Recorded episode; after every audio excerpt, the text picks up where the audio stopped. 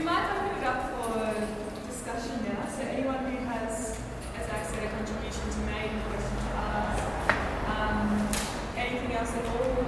We, the mic is actually not too bad, so we might try and get the mic to you if you'd like it. Um, but otherwise, you're welcome to just stand up and speak loudly just so everyone can hear. I probably won't need that. uh, Drew, I was going to ask you, um, how do you see the um, campaign in the cities developing? Because um, I know that in the Franklin campaign, that was a key element, not just the work in Tasmania, but the work in Melbourne and Sydney and um, all the other cities. Um, yeah, it's a good question. Um, the, the problem so far has been that um, this has been a rural-based campaign for the most part. We've, we've organised brilliantly in, in country areas. Um, incredibly good leadership, I think. Um, sorry. Um, and um, what we what we do um, in a lot of these rural communities is we've got a, this uh, terrific woman called uh, Annie Kia who's developed this community engagement uh, model where we know we've got a lot of support, but we want to turn that passive support into active support. So we, we go around um, doing surveys uh, of these communities and, and we go street by street. So the idea is that we're doing a, a survey that um, to develop a uh, mining free, it might be a, a gas-free street or a mining-free street. Uh, and uh, the survey will be done in the street, and people will be given information, um, and uh, uh, yeah, whatever information they want, discussions go on. And uh, at the end of it, they do a, um, they compile the results of the survey, and uh, they, if it's a, if it's a very big number, then they call it a CSG-free street. And um, then they go beyond that to a CSG-free um, community. And then they go beyond that to the CSG-free region. And, and usually what they do in, in a, uh, uh, in a local government area is um, uh, street by street, they'll have a big ceremony and street by street the uh, people uh, from a particular street will come in with the names of everybody in that street who, um, who wants it to be CSG free uh, and give it to the mayor. And, and so every street comes in and gives this to the mayor, and this big pile of, of uh, names and, and parchments uh, is, is put into a big pile. And what we're getting is, in a lot of these areas, is um, uh, 97, 95, 96% of people saying they want to be CSG free or they want to be mining free. Um, and, in, and the uh, local authority area of Lismore had a referendum at, at the last local government elections where 87% of the people of that, of that electorate um, then said they wanted to be CSG free. So um, we're now doing that out in the uh, northwest of New South Wales, on the Liverpool Plains and elsewhere. Uh, we're starting to do it in Victoria, a number of communities there. Uh, and it's a fantastic model. I mean, it, it, it goes right to the heart of what campaigning should be about. It should be about, instead of, you know, having um, uh, celebrities getting on TV and telling you, you know, CSG is bad or renewables are good or whatever, um, you actually have ordinary people going street by street, talking to their neighbours and getting a community solidarity going. So we want to bring that to the city. And that, and sorry for the big lead up to the, to the answer to your question, but um, and I think we can. Uh, yeah, you quite rightly point to the Franklin. Franklin uh, is this little river in southwest Tasmania nobody had ever heard of, and most people have never been to. Still, haven't, most people haven't been. And uh, and yet, many, uh, probably hundreds of thousands of people in around Australia in the period 82 to 83 rallied to um, to save it. And that's what you can do. You can actually, if you bring home to people what this is all about, and you can give them things to do uh, towards uh, protecting it, then I think you can involve people in city. And we, um, we've been, the sort of rhetoric that we use, um, and the language that we use, um, in, this, this goes to your study there, that, um, I, try, I tried to think back in 2010, how do we bring together, you know, um, young people in cities, old people on farms, you know, greenies and, and, and farmers, all of those different sorts of people. How do you bring them together with a common sort of uh, framework or a common, a common set of language? And uh, what, we, what we've tended to do is to talk, use terms like um, a call to country. And what I often say is, uh, if you love this country, if you love the country itself, you know, the landscapes and the landforms and so on, uh, then you'll fight to protect it. And that resonates uh, with a lot of people, uh, and not just in the country. Uh, so it's, it's, this is the most radical transformation of the Australian landscape that we will ever see. That's what we're talking about. It'll, it's the most radical transformation since the expansion of the pastoral frontier in the 19th century. We are turning rural Australia, huge slabs of rural Australia, into an industrial wasteland. And that needs to be got across to people. 11 out of the 16 national iconic landscapes. You know, the Blue Mountains, the Red Centre, the Great Barrier Reef, um, Flinders Ranges, um, the, um, forgot the others, Ningaloo Reef, no. Uh, yes, the Channel. Uh, that's actually not one of the iconic landscapes, but it should be. Yeah. I mean, the Great Artesian Basin, which isn't a landscape, but it's under threat. So all of these iconic parts of the Australian landscape are under, under threat. Sorry, not all of them. 11 out of the 16 are under threat directly from mining, either coal or gas.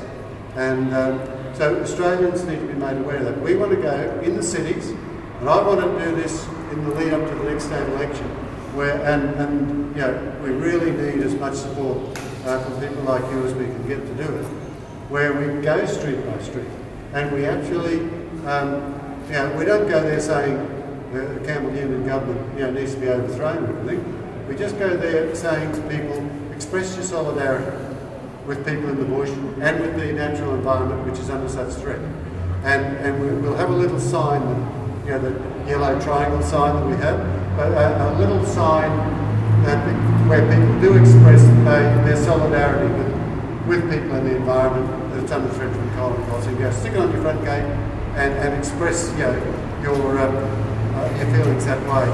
And also you know, have those surveys which show the extent of the support uh, people in the street for, for that. And I think we can build up a, a of uh, enthusiasm and support in the cities just as strong, in fact even stronger in many ways because this is where people are, um, that can uh, that can overcome the depredations of this industry and, and force governments to start protecting the public interest. Yes, just wondering, how do you rationalise, people say to me, well, that's fine, we're burning gas. If you go and lock up a street there with gas stoves and gas, lots of people done the conversion to gas-fired hot water boilers rather than um, electricity. So how do you rationalise the fact that 90% is going offshore and we need some gas power in the coal industry and the conversion to gas buses and things like that? So how do I deal with people that sort of say, well, we want, we all want to live this lifestyle, we all want to do lifestyle and this is part of it, keeping our country rich.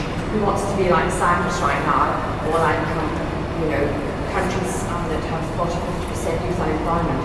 This is for the wealth of Australia so that we do well and we allow the young people to prosper in their jobs. So sometimes I feel really challenged to sort of say, well, we just want to take enough gas out for us only, you know, bugger off China. You can't quite say that to people, so how do I deal with that? Um, I'm a, I'm a bit deaf, Sheena, so I didn't get all I didn't get all the question, but I think I, you tell me if I don't answer your question. Um, the, um, um, there are different types of gas. There's conventional gas, which is um, uh, natural gas, same gas, methane, but you get it by going into basically a puddle of gas. So uh, associated with petroleum deposits. Um, and then there's other sorts of gas um, which are called unconventional gas. Coal seam gas is one of them. You go into the coal seam, and in order to get the gas, you have to extract massive amounts of water. It's not a puddle, it's little pockets of gas all over the place within the coal seam itself. And the coal seam's inactive, so you have to extract massive amounts of water in order to depressurize the coal seam, and that allows the gas to escape. And um, th- there's a whole lot of problems just associated with that. Uh, you have to build for example, instead of one or two wells, you have to build 40,000. They're going to do 40,000 of these things out in Western Queensland, uh, along with all the other associated infrastructure. So we've got conventional gas way out west, you know, where there's not too many, you know, not too many people. Um, because there's a very small number of wells, it's not creating enormous environmental hazards. Um, but it, it's the one main one that has always provided gas to the city. This gas is going overseas. Vast, the, the vast majority of this gas is going overseas. It's being piped up to Gladstone, as Sarah mentioned, and it's being liquefied, put on boats and goes over to Japan, and China, South Korea, and anywhere else in the world. Uh, and the price for overseas gas has been, it's, it's coming down, and it has been up as high as $17 per million British thermal units, whatever that means. Um, and um, it's now, and at the domestic level, it's something like about, you know, somewhere between three and six dollars. So it's much, uh, it's much um, uh, more beneficial to these companies to actually export the gas overseas. They don't want to sell it domestically. In fact, they refuse to in many cases. Um, so, uh, but even worse, what they're going to do in order, uh, before they will sell it domestically, they will force the governments to increase the price of domestic gas, which is being used by people in their, for their hot water systems and so on, force them to raise that price up to the up to the international level. So we're going to be paying somewhere between two and three times our current prices for gas in the near future because they're bringing up to international parity. So this argument that somehow or other we need this gas for cheap electricity also that people can run their, their gas, well, it's a con. It's a complete con. These companies are, yeah, are simply there to make as much money as they can and they're making it out of, out of export for the time being. If they sell it domestically, they're going to sell it at the same price, screw the customers here. Uh, and at the same time, we could be getting this gas from conventional sources at the current cheap price. Now, the whole thing is a con, and it's only there to, to help the, um, the shareholders for these companies, most of whom are overseas.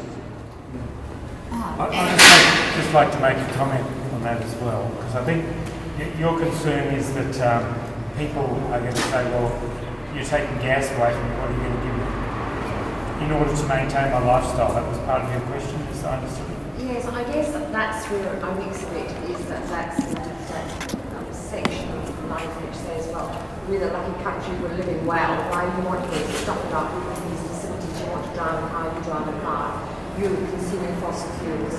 Either get a donkey or hop off and stop paying.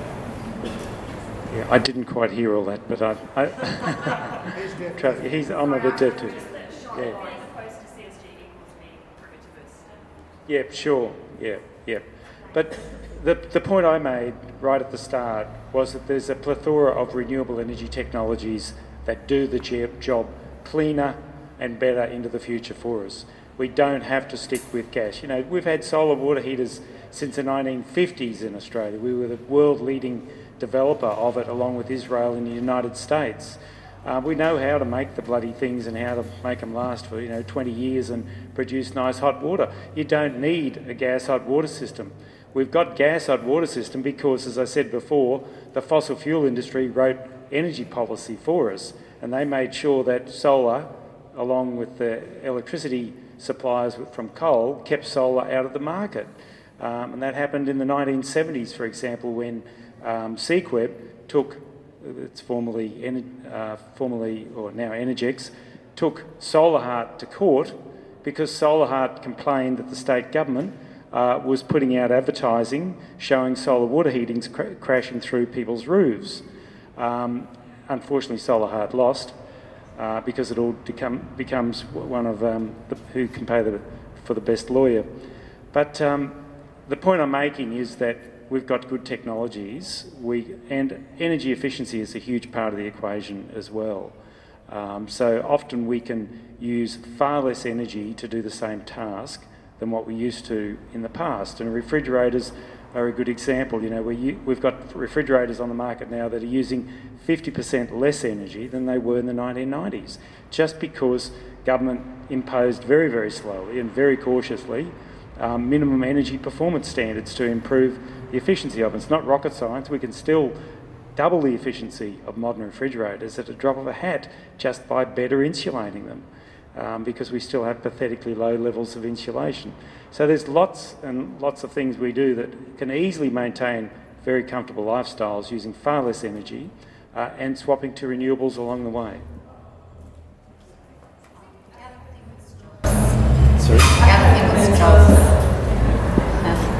What did you say? Jobs, yeah, the create, job creation thing, which I think mining and the gas industry both together at the moment during the boom only provide 2% of Australia's employment. And a lot of the, they're getting a lot of 457 visas. Yeah, and that's talking about um, the kind of job creation line in support of CSG. And um, I would say the Australia Institute has a really great response to that. They've made a great report. Um, I wanted to clarify, Sheena, were you also um, concerned about how to say to people um, that, you know, we want to deny countries that are still industrialising energy? Was that a concern that you had as well, or not so? Uh huh. Well, system in India, Pakistan, and China that want to live the way we do. But I really sincerely feel that we can't afford to say to the world, live like us.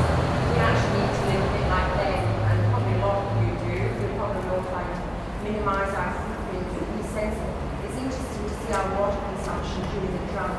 The fact that we actually had water restrictions imposed on us made us stop being so with water and stop wasting it. And we can do the same with electricity and with other systems. You know, once people are actually awakened to the thinking that, you know, we are just hosing off our driveway, driveways, we are just slushing off our boats and things, and let's use our grey water better. I once asked them why on earth we didn't have tanks in Australia, and a guy at the election booth said to me, Well, you've never had to drink tadpoles, you wouldn't know what rotten old tanks are. Well, we don't have rotten old tanks anymore, we have very sophisticated tanks and filtering systems and we've put two very substantial ones into our home. So my washing machine knows, uses no Brisbane town water at all. Um, so when we have to change, we're capable of change. And we probably need to change, you know, our way of use rather than expecting India and China to suddenly become as consumer aware or as consumptive as we are of natural resources. But a lot of people just don't, we're all probably there already because that's why we're here, but a lot of people, it's a very, very hard discussion to have with them because they don't want, they can't comprehend that we can't all keep going earning more, breeding more, eating more, wasting more. The food waste is huge, you know? And I, I just struggle sometimes with those sorts of conversations with people, I guess is what I'm saying.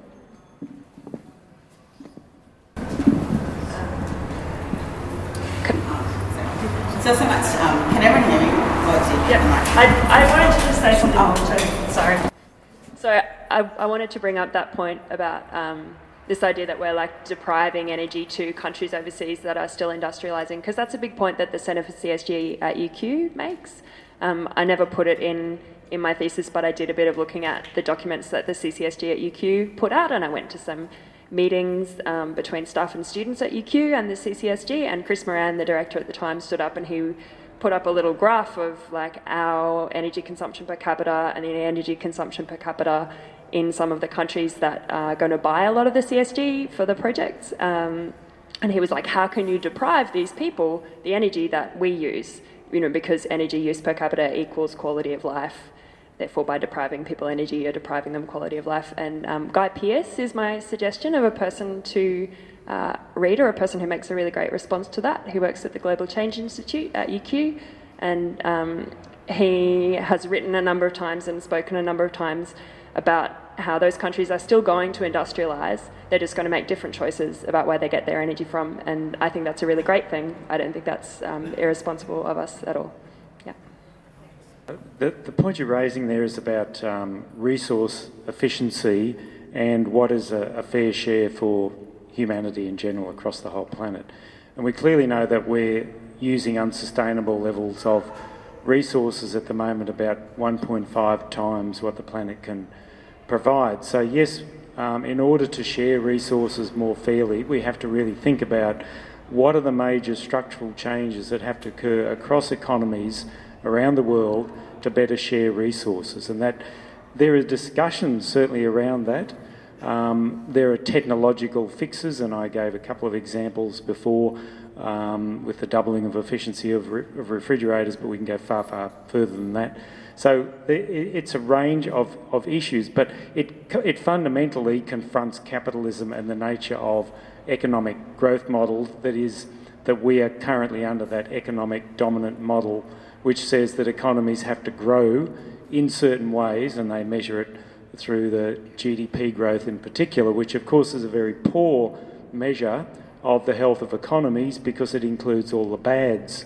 If you have more car accidents, your GDP can grow, and therefore the economy is seen as healthier. So we've got very poor models or, or model at the moment of economic growth in order to start addressing the, the sort of structural changes to shift economies from being very resource intensive to being very, very resource efficient. And capitalism, of course, is based on getting rid of workers uh, and replacing them with capital, uh, automating. You know, solar factories now are being more and more automated. We're doing it cheap in China because labour's cheap, but eventually labour costs will go up in China and they'll automate more. Um, the one factory that we've still got in Australia doesn't employ many people at all because it's pretty much fully automated. Japan had done that many years ago. In 85, when I visited Sanyo, there was one operator at the end of a huge big plant. So capitalism automatically tries to get rid of labour um, and replace it with resource consumption. Uh, really, the issue we're facing is a planetary crisis in terms of how we manage the rest of the planet, the resources, the, the pollutants that come out of that process. And we've got too many people, so we're trying to constantly replace capital uh, or people with capital when really we should be looking at trying to do it the other way around, employing people usefully in meaningful work uh, and not over exploiting the resources of the planet. Sorry, hello. This is just going back to the comments Sheena was making just about re- responding to questions that people may raise around industrialisation and deprivation of energy and so on to um, you know, developing nations. And I think it's really important to um, highlight that um, the you know, developing nations um, have actually incredibly over-industrialised areas.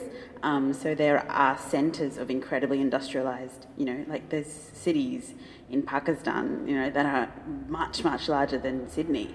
So, and they probably use more energy because of the population as well. So it's not so much that, you know, they're not industrialised, um, they're just, I don't know, it's just the concept globally that there's still a developing and a developed world. It's much more complex than that. So, yeah, just a comment. Before, I think you said 160,000 households with the Felton studies. Um, being a geek, I just calculated that's um, Highgate Hill or Hill End has around about 3,700 households. So that's a lot of households. That's like 61 Brisbane suburbs.